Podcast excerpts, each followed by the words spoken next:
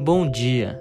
Hoje no podcast DB falaremos sobre a importância dos sistemas endócrinos e imunológicos durante a prática de atividades físicas.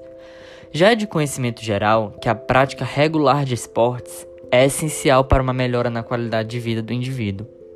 Em relação ao sistema imunológico, os exercícios físicos proporcionam a perda de peso e, consequentemente, uma melhora na saúde mental, pelo fato da produção de citosina está relacionada à prática de desportos e ao sistema imunológico, produzindo antígenos aos ativos esportivos.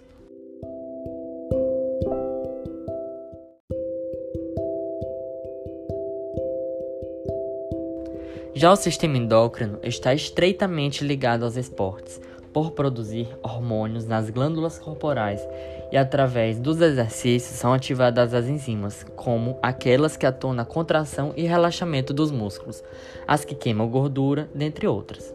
Também há a excreção hormonal, que ocorre durante a prática desportiva, interferindo até no ciclo do sono, auxiliando em noites bem dormidas e na melhora do funcionamento das glândulas hormonais, como a tireoide, hipófise e suprarrenais.